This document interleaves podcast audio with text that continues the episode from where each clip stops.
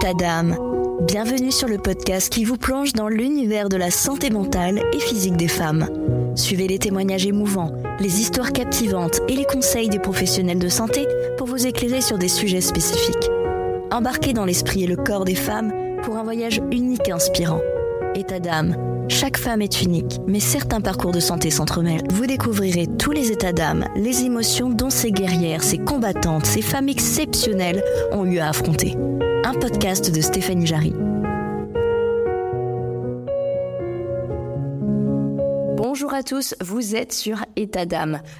Dans l'épisode de jour, vous découvrirez Tatiana, une guerrière diagnostiquée avec le SOPK depuis 2013.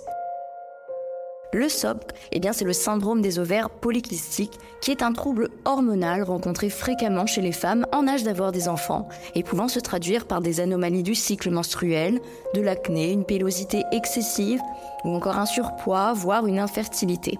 Depuis le 3 mars 2020, un ange s'en est allé beaucoup trop vite. Tatiana a perdu sa petite étoile Johanna. Vous écoutez du SOPK à l'aventure PMA, mon parcours de combattante Découvrez tout de suite son récit.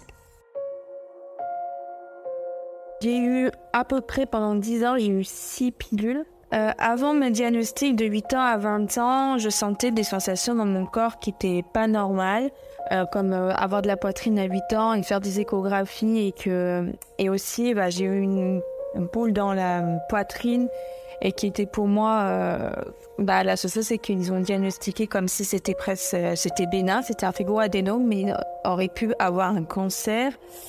Euh, j'ai eu des cycles irréguliers et même absents, même voilà, même absents, même pendant des mois et des mois. Et ça s'est réglé en 2019. J'ai quand même eu des douleurs pelviennes, même ovariennes, même plus que que pelvienne, c'est plus ovarien, euh, euh, pendant plusieurs années, jusqu'à même encore aujourd'hui. Euh, des douleurs pendant les rapports jusqu'en 2019.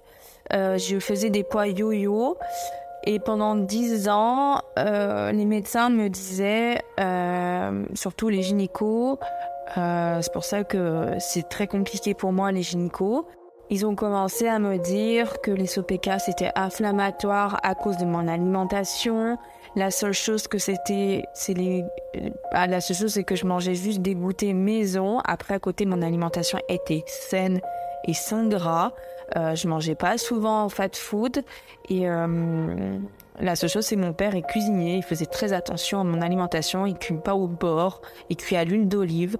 Et la seule chose, c'est que j'ai jamais mangé euh, beaucoup de féculents. Je mangeais quelquefois des pommes de terre. Mais je suis plus dans les légumes. Alors, euh, c'était juste les goûters à 4 heures qui étaient euh, les gâteaux maison de mon père. La seule chose, c'est qu'on m'a dit que c'était peut-être inflammatoire, comme je vous ai dit, un SOPK inflammatoire ou post-pilule.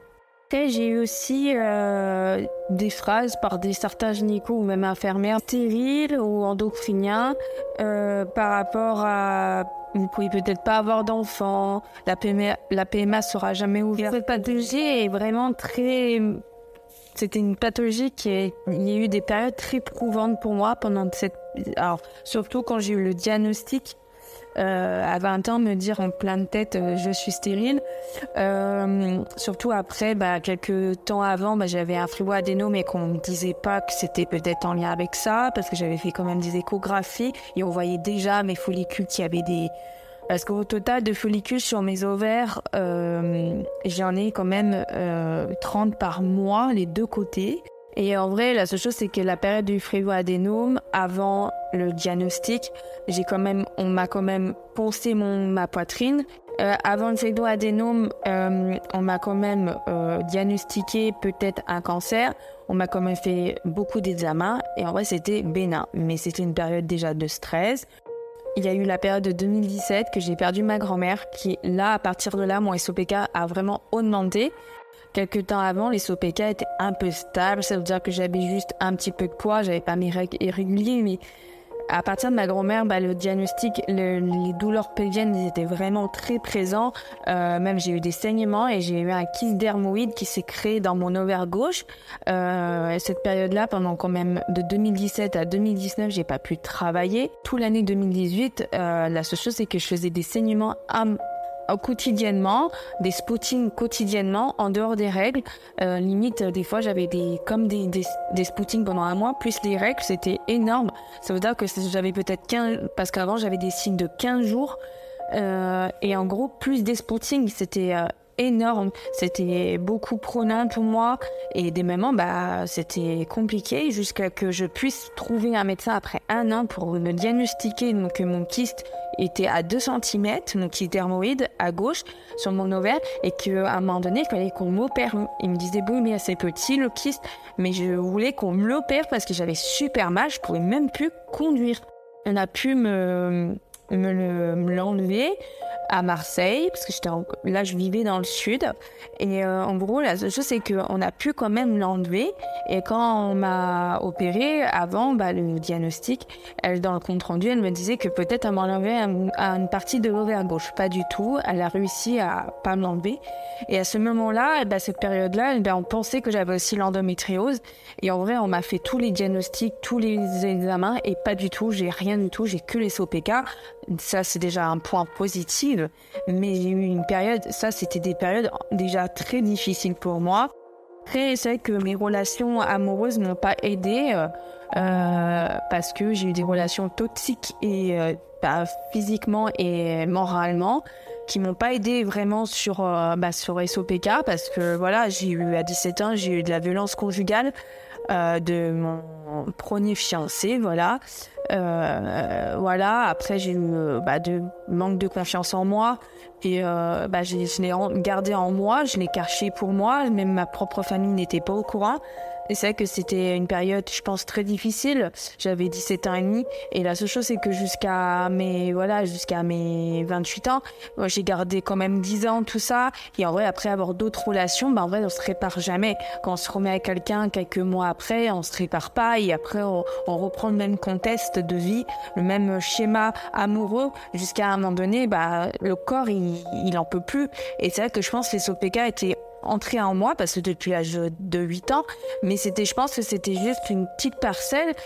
En mars 2020, j'ai eu trois jours de saignement très abondant et à un moment donné, un matin, je me suis réveillée, j'avais une grosse slack, limite euh, comme une perte des os, on va dire, de sang. Euh, je me rappellerai toute ma vie et je les garderai toute ma vie dans ma tête. C'est pour ça que ça, je travaille beaucoup. Euh, mais en gros, la seule chose, c'est que j'ai pris une ampoule pour arrêter mes saignements.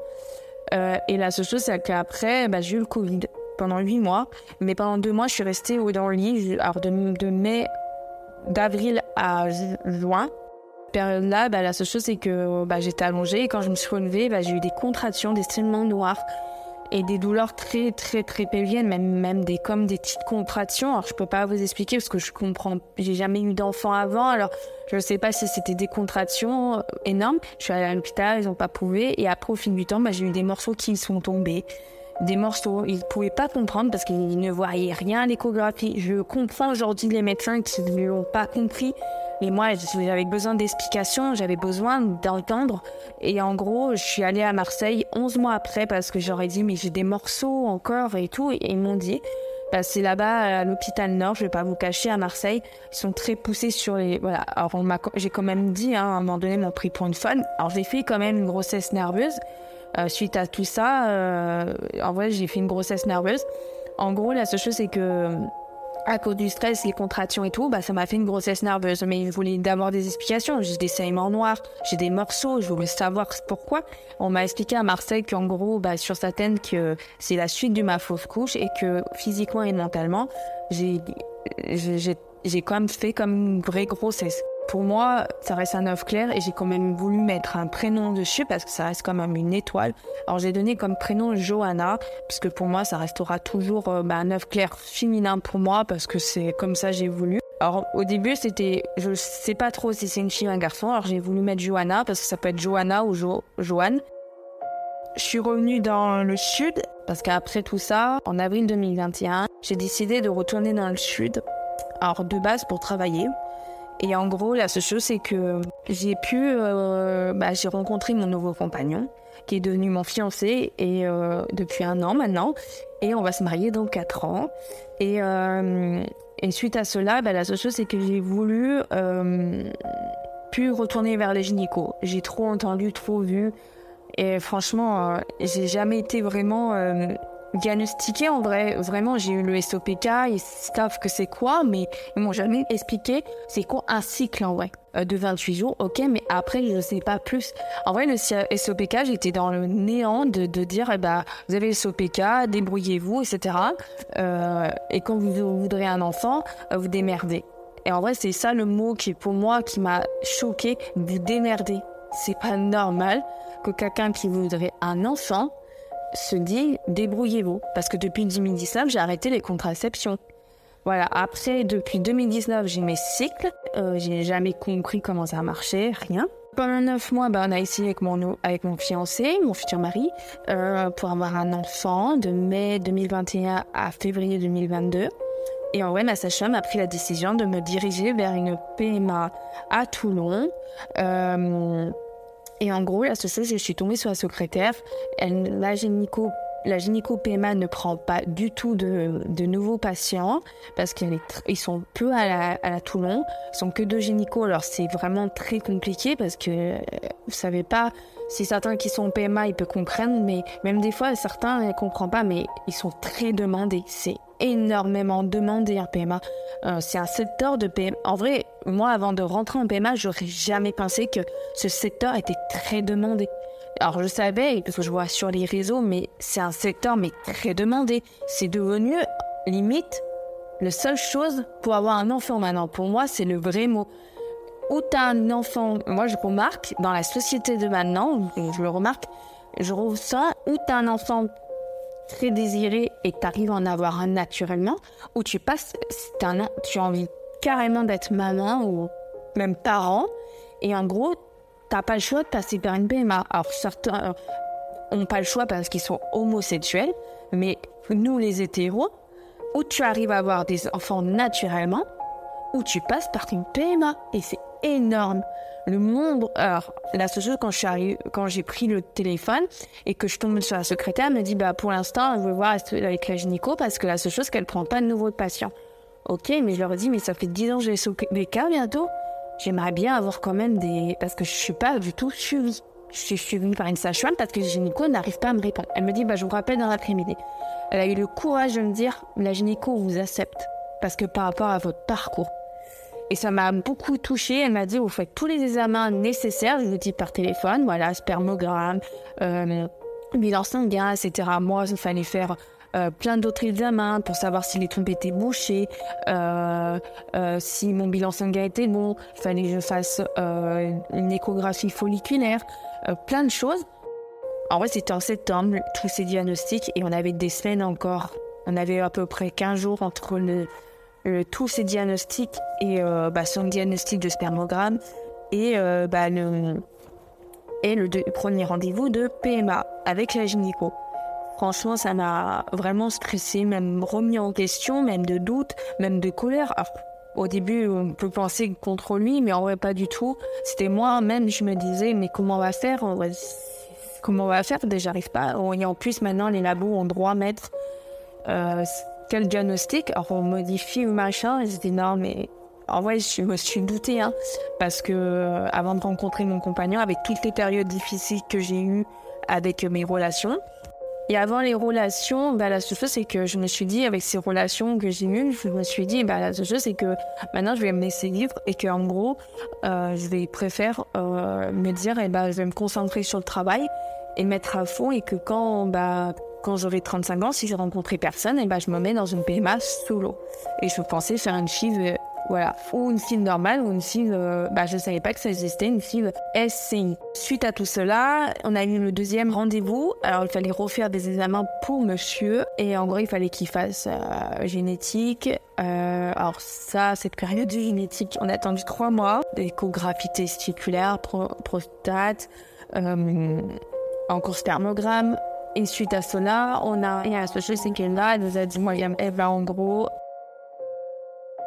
Les effets qui m'ont fait sur le corps, qui m'a un peu plus perturbée, mais ça, elle m'avait dit, hein, ça c'est tous les premiers protocoles pour que le corps agit. Mais au bout de cette même hyperstimulation, on a quand même eu sept embryons de très bonne qualité pour la première ponction en général. Mais voilà, la seule chose, c'est qu'aucune personne n'a le droit de vous juger pendant ce parcours, de vous dire, ah ben ça marchera pas. Si vous, vous y croyez, peut-être c'est pas le moment, c'est peut-être pas le bon moment, mais ça va marcher. Et à un moment donné, ça va marcher, je peux vous confirmer. J'ai des amis qui ont passé par fibre, ils ont eu un bébé. Euh, et euh, dix ans après, ça c'est sûr. Mais des fois, oui, c'est un parcours très très long, très très long. Mais à un moment donné, il y a un espoir. Il y a toujours des espoirs. Et ça, c'est le plus important. C'est le plus important dans ce parcours de d'y croire. Il y a des monts, des montagnes. Et à un moment donné, dans la montagne, il y a des endroits où on peut s'arrêter comme des gîtes. Et ben moi, en ce moment, je m'arrête sur un gîte. Voilà, je me repose. Et je vais repartir pour faire mon transfert. Et c'est ça la vie. Les SOPK, j'ai eu des montagnes. Oh, pendant 10 ans, c'est comme la dysphasie. Je sais pas si dans des périodes, mais je sais même pas. Et c'est ça le plus important dans la vie, c'est d'y croire de pouvoir un but. La dysphasie, pendant, pendant 14 ans, j'ai fait de l'orthophoniste. Si vous m'avez vu avant, comment je parlais, et j'ai eu des critiques. Et encore aujourd'hui, encore des critiques. Et euh, j'ai eu des critiques. Et maintenant, des filles de collège qui me parlent sur Instagram, sur, euh, sur Facebook, qui me suivent. Parce qu'elles voient le passage que je suis passé. Et quand on est au collège et quand on est au lycée, même maintenant, adulte, il y a des périodes qu'on se critique et même en relation. C'est pour ça qu'aujourd'hui j'ai pardonné en vrai à ces personnes-là. On n'était pas, on était des gamins certains et même et même il y a trois ans. Bah, la seule chose c'est que je pardonne les gens. On n'est pas pareil, on a changé, on a vécu des choses. Faut pardonner aux gens parce que les gens s'en sortiront pas si on pardonne pas. Comme médecin, j'y croyais plus, j'ai pardonné et aujourd'hui j'ouvre la porte à ma gynéco. De base, je n'y croyais plus à la gynécologie. Hein. Et j'ai ouvert, je lui fais confiance. Dès maintenant, bah, je doute un peu, mais je lui fais confiance, je lui laisse faire. C'est avec la gynéco qui va faire mes enfants avec, voilà, qui va, qui va nous aider pour avoir notre enfant avec euh, mon compagnon. Alors pour moi, c'est le plus important de lui faire confiance. Après, il faut pas fermer les yeux, mais euh, voilà, moi je suis tombée sur une gynéco qui est pour moi déjà une partie au top. Après, la seule chose, c'est que les traitements, etc., bah, elle peut pas tout savoir. Elle connaît pas mon corps. Elle, elle teste. Voilà, on n'est pas des cobayes, mais voilà. Mais c'est vrai que des moments, bah, voilà, il y a des gynécos qui suis pas vraiment son corps et des fois, bah, ils, donnent trop de traitements. je peux comprendre certaines qui sont, qui comprennent pas pourquoi les gynécos donnent ça parce qu'en vrai, je peux pas être, euh, moi, moi, je peux pas vous dire pourquoi. Mais moi, c'est que là, pour l'instant, les gynécos ont trouvé le traitement peut-être bien, mais voilà, j'ai une hyperstimulation, c'est pas grave. Mais voilà, je suis déjà très heureuse du parcours que j'ai vécu. Franchement, j'ai euh, voilà, c'est déjà une, première partie très heureuse. Bah, pour tout, bah, je, je pardonne et j'essaye d'avancer parce que si j'avance pas, euh, moi je suis bientôt mariée. Si j'avance pas, je suis toujours dans mon passé avec mes autres relations ou mes autres amis que je parle plus je, je m'avance pas dans la vie. Hein. Et c'est comme pour tout, ma dysphasie, c'est, c'est même pour mon SOPK. Si je suis toujours sur mon SOPK, je m'en sors pas. Je fais juste attention maintenant à l'alimentation, euh, bah, surtout les, sur les boissons. Je bois quelquefois euh, bah, des sodas, pas tout le temps. Et euh, surtout, je suis plus sur les jus de pommes. Euh, les pommes, les jus de raisin, euh, sur les jus surtout, mais surtout, bah, je suis plus sur l'alcool euh, depuis 2020. Je bois plus d'alcool, je fume plus. J'étais une fumeuse et j'étais, bah, je buvais quelques fois en week-end, très osé. Mais depuis mes 28 ans, je fais plus tout ça. Je fais caca et l'alcool n'aide pas, surtout dans les SOPK. Et le café, j'ai tout arrêté depuis un an euh, je buvais quelques cafés comme ça au fil du temps, mais c'est pas du tout bon. Et le thé, j'ai arrêté depuis trois mois. Euh, voilà, je bois des tisanes. pas en ce moment, mais, mais voilà. Mais l'alcool, j'ai tout arrêté. Quand quelqu'un me demande, surtout en famille, ma famille me demande tout le temps quand je suis bien. Bon, ils me testent pas, mais ils le savent. Hein. mais euh, ils me disent, alors non. Et ils comprennent, ils le savent que j'ai eu une période très difficile sur ça. Et, euh, et la cigarette, j'ai tout arrêté d'un coup, comme ça, du jour au lendemain. Alors, je supporte, sauf avec le protocole, je supporte pas trop la cigarette. Et voilà, mais euh, c'est comme ça, c'est les hormones. Mais, euh, mais voilà, j'ai tout arrêté d'un coup, du jour au lendemain, en 2020. Et j'ai eu raison de le faire parce qu'aujourd'hui, bah voilà, je j'ai des beaux embryons. Après, c'est un choix pour tout le monde, mais pour moi, je suis très heureuse du passage que je fais et mon soutien, c'est mon chéri au quotidien et il me soutient tout le temps, malgré qu'il me supporte avec mon caractère. Mais euh, ouais, on est complémentaires. Et moi aussi, je supporte. Je suis encore sans me dire, mais je suis très heureuse de, l'avoir en ma vie. C'est, c'est en vrai, de base, c'est ma mère qui est ma meilleure amie. J'ai deux, trois autres meilleures amies. Mais mon, mon, mon, chéri est devenu mon meilleur ami. Et euh, c'est le premier parce que les autres, c'était rien. C'est lui mon meilleur ami aujourd'hui. J'ai même pas besoin d'avoir d'amis. J'ai besoin que lui. En vrai, euh, quand il n'est pas mon quotidien, en vrai, besoin de me confier qu'à lui. C'est devenu ma meilleure amie. Mais en gros, chaque SOPK ne sont pas pareils. Certains ont de la pilosité, certains ont un SOPK qui n'ont pas de sac ovarienne comme moi. Moi, j'ai pas de pilosité, j'ai pas de d'acné. J'en ai vite fait quelques fois, euh, surtout quand, bah là, parce que la seule chose, c'est que j'ai eu des, des traitements hormonaux.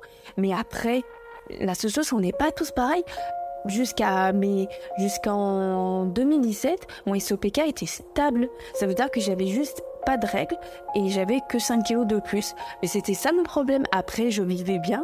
Et la seule chose j'avais pas de très grosse douleur. J'avais juste des problèmes bah, de, de, de, boule dans la poitrine qu'on penserait que c'était un cancer et euh, un kiss d'hermoine mais avant je vivais très très bien. La seule chose c'est que en vrai c'est les perturbations comme je vous ai dit par rapport à mes par rapport à mes relations qui m'a perturbé ça. Après aussi familial, dans ma famille, bah, il y a des choses qui sont passées et qui moi aujourd'hui, bah, j'ai beaucoup travaillé sur ça. Euh, je vais vous parler quand même des symptômes que j'ai eu avec le protocole jusqu'à la pension. J'ai quand même eu de l'hyperstimulation, euh, limite euh, presque des problèmes veineux. C'est pour ça qu'elle m'a mis sous euh, piqûre coagulant et des bas avant que ça fasse une thrombose ou voilà. j'ai quand même eu des problèmes très très euh, pollen x10 parce que je suis très allergique au pollen mais là c'était x10 j'ai pris euh, beaucoup de problèmes de peau. Euh, parce que de base je suis j'ai des problèmes de peau avec l'eczéma mais depuis mes 24 ans j'en avais plus. Mais là c'était atopique limite en pleine nuit mon, fiancé m'a mis des plaques de, de légumes congelés dans la tête pour vous dire. Voilà c'était très très très voilà. Après j'ai pris 3 kilos J'étais de base 80 kilos quand j'ai commencé le protocole et je suis arrivée jusqu'à même limite presque 83. Euh, voilà. Euh, aussi, la seule chose, c'est que bah, on gonfle, on est très fatigué, on est très irritable. Et surtout, bah, j'avais des effets bah, secondaires. Je me suis mis en arrêt. Et aussi, bah, j'avais des vertiges. Euh, c'était pas possible. Et je passais ma vie dans le lit et je pouvais plus rien faire.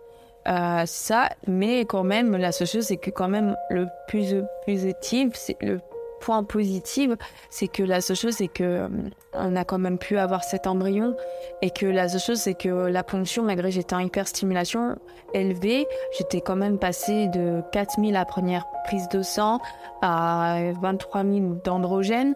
Euh, la seule chose, c'est qu'elle m'a quand même demandé ma gynéco PMA si euh, moi je dirais ma Gigi parce que c'est vraiment ma Gigi qui voilà. M'a demandé quand même si c'était euh, si j'avais mal et que si j'étais hâte de d'aller jusqu'à la ponction, si j'avais le courage et tout et j'ai eu le courage d'y aller et en vrai c'est irritant parce qu'à la fin euh, j'ai quand même eu 16 ovocytes prélevés. Après, avec la FIV ISCI, j'ai quand même pu, euh, avec les micro-injections, euh, avoir 12 qui ont été micro-injectés et 12 sont restés. Après, ils n'ont pas tout gardé parce que par rapport à mon SOPK qui est résistance à la l'insuline, mais j'ai beaucoup de sacs ovariennes. Des sacs ovariennes, ça veut dire que j'ai déjà des sacs, euh, malgré j'ai des follicules, j'ai déjà des sacs. Euh, tout le temps, en vrai. Et en vrai, bah, ils sont vides. Et en vrai, quand j'ovule, d'habitude, et bah, en vrai, ils se remplissent pas. Parce qu'en vrai, à cause de poids, ou parce que j'ovule pas assez, ou parce que j'ai bloqué mon ovulation. À cause de 2020, j'ai bloqué, elle a remarqué que j'ai bloqué mon ovulation. Et en gros, la seule chose, c'est que les sacs sont vides à chaque mois. C'est pour ça que j'ovule pas et que je tombe pas enceinte. Mais en vrai, mes sacs sont déjà là. C'est pour ça qu'elles ont peur que hum, s'ils gardent tous les embryons et qu'ils sont mauvais pas très bons, que les autres sont très très de très très bonne qualité. Euh, ils ont peur que s'ils gardent tous et quand ils vont choisir, bah, ils ont mis par catégorie de bonnes à jusqu'à moins bon. Et là, ils sont très très bons les 7. Ils ont pas gardé les 12. Mais on est déjà très content parce que mon objectif c'était dans ma tête et je pense aussi mon compagnon euh, d'avoir 10 euh, au maximum et euh, à la fin 6 et j'en ai eu 12 Et à la fin, bah, j'en ai eu 7. Et moi, je suis très, très contente. Et même très contente. Et lui aussi, mon chéri, on est très, très fiers. Euh, parce qu'ils sont très très bonne qualité, ils sont très très gros et ça c'est le point positif parce que j'ai tout entendu aussi pendant la PMA, euh, pas ma gynéco ou par ma sage-femme ou une amie à moi qui est pharmacienne, mais dans la salle d'attente j'ai entendu certaines dire euh, ah, qu'on est sous PK, on peut pas avoir des sacs ovariennes, mais j'en ai, et aussi deux, et c'est ça la méchanceté en PMA, c'est même des pémettes entre nous, on n'est pas capable de se soutenir en vrai. Moi sachant que elle, elle bah, en vrai, la panne PK ou je sais pas quoi, je vous donne un exemple. Elle avait une autre pathologie. Et moi, en vrai, ça, ça m'embête énormément. Je galère, elle fait pas ma vie, elle m'a jugée et c'est ça qui m'attriste parce qu'en vrai, moi, j'étais souriante malgré mes douleurs dans la salle d'attente parce que j'étais dans un état les derniers temps. Euh, les, deux échographies, je souffrais énormément, je, je marchais plus vraiment. Je marchais comme un canard parce que j'étais limite euh, 3 kilos de plus, mais j'avais une ventre gonflée comme une femme enceinte de 3 mois. C'était énorme pour moi et, et elle voyait pas mes douleurs parce que je garde tout le temps au sourire. Quand je connais pas les gens, je, voilà, c'est comme ça. Mais ça m'a attristé de la voir me dire à PK, Moi, mon amie, elle n'a pas de cette embryonienne et ses embryons, elle en a eu que deux. Moi, j'en ai eu beaucoup.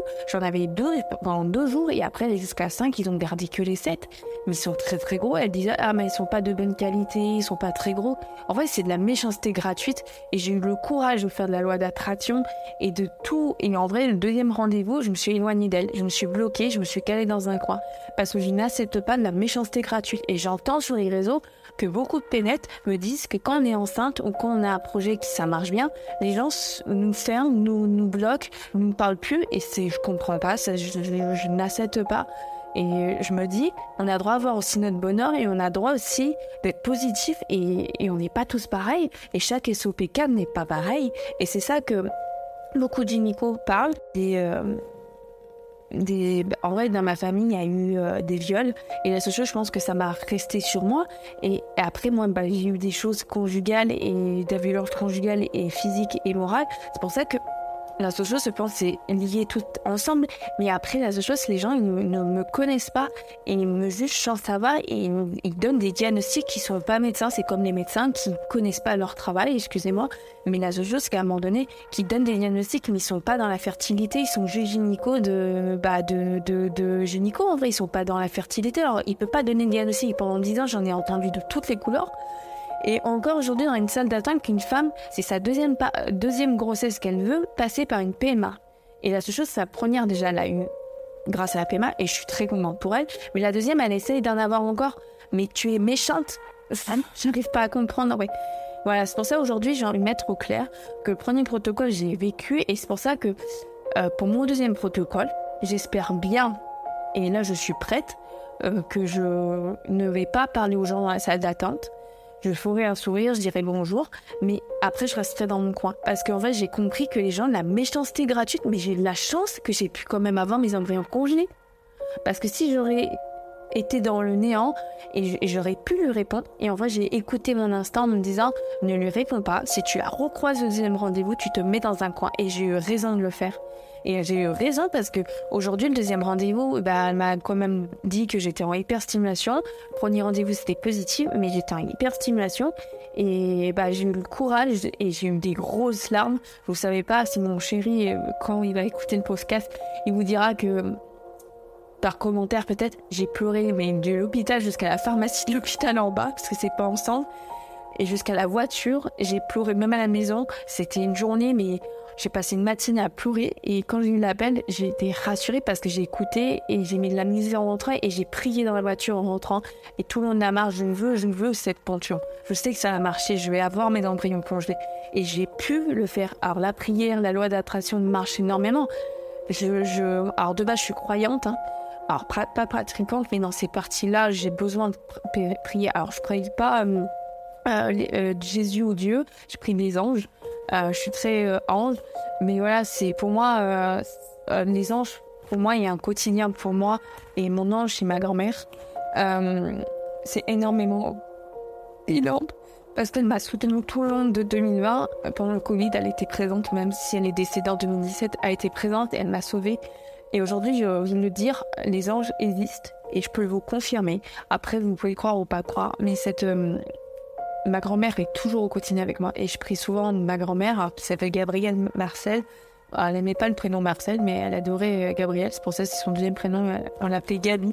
Et pour moi, c'est important pour moi aujourd'hui que bah, ce moment-là, je l'ai prié parce que j'avais besoin d'elle en vrai.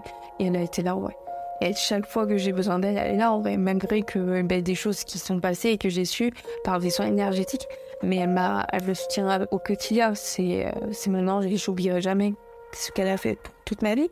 Même si des moments, bah, c'était une grand-mère pas parfaite, mais au-delà de la perfection, au ciel, elle, elle fait son travail de grand-mère et ça, pour moi, euh, c'est énormément fort pour moi. Après, euh, pas toutes les grand-mères et les anges de tout le monde, mais ouais, moi, ma grand-mère, c'est mon ange et ça, ça j'oublierai pas en vrai. C'est, elle m'a encore sauvée, elle m'a encore donné le bonheur que j'ai attendu d'avoir mes sept embryons pour l'instant. Et ça, ça, j'oublierai jamais. Ça, j'oublierai jamais. Et ça, euh, et c'est comme pendant le Covid, elle m'a sauvée et, elle m'a appris beaucoup de choses sur moi et c'est ça qui m'a, qui m'a tourné. Mais voilà.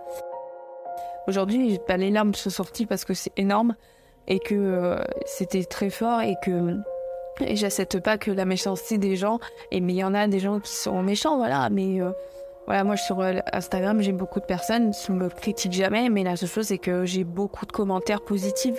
J'ai beaucoup de voilà j'ai des pémètres on est on se suit. J'ai changé beaucoup de comptes Instagram parce que j'ai eu un passé pas facile mais j'ai des pémètres qui m'ont suivi du début jusqu'à la fin et encore mon nouveau compte maintenant qui marche pas mal parce que je, je me mets vraiment en valeur sur mon, mon parcours et, je, et sur les stories, ben, je reste nature peinture.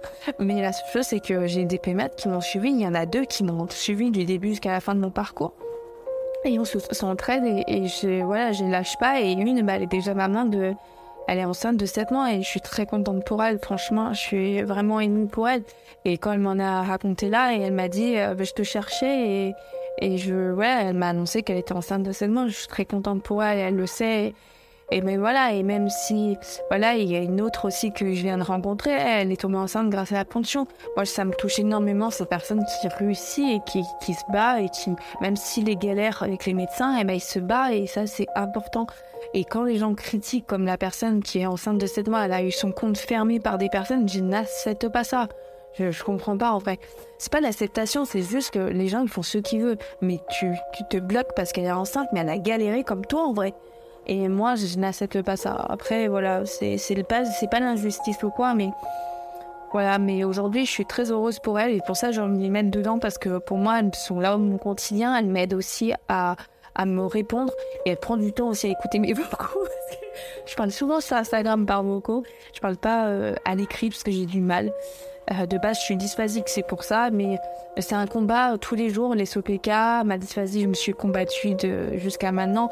Mais en vrai, je suis très très forte de, de, vous en parler de mon parcours parce que je suis très contente de jusqu'à maintenant, jusqu'à ma pension, d'avoir combattu déjà.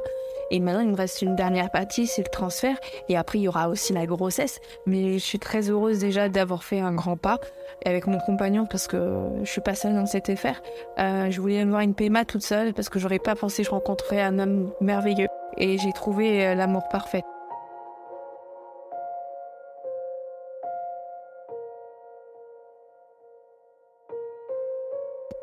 Vous aussi, le témoignage de Tatiana vous a ému et vous souhaitez connaître la suite? Alors rendez-vous pour une deuxième partie qui fera l'objet d'un deuxième épisode. J'en profite pour dire que le témoignage de Tatiana rappelle ce pourquoi j'ai créé ce podcast pour la santé des femmes. Car je dis, chaque femme est unique, mais certains parcours de santé s'entremêlent. Je souhaitais créer une communauté de femmes qui peuvent s'entraider, se soutenir dans la douleur, mais aussi dans la joie. Nous ne sommes jamais seuls, et c'est important de le savoir. J'ai moi aussi rencontré de nombreuses femmes via des applications lors de mes périples de santé, et je vous assure que ça fait du bien de parler. Et à bientôt pour un prochain épisode.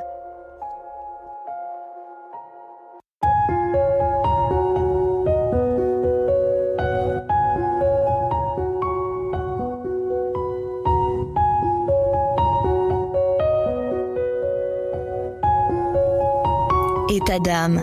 Bienvenue sur le podcast qui vous plonge dans l'univers de la santé mentale et physique des femmes. Suivez les témoignages émouvants, les histoires captivantes et les conseils des professionnels de santé pour vous éclairer sur des sujets spécifiques.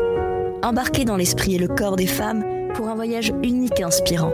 État d'âme, chaque femme est unique, mais certains parcours de santé s'entremêlent. Vous découvrirez tous les états d'âme, les émotions dont ces guerrières, ces combattantes, ces femmes exceptionnelles ont eu à affronter. Un podcast de Stéphanie Jarry.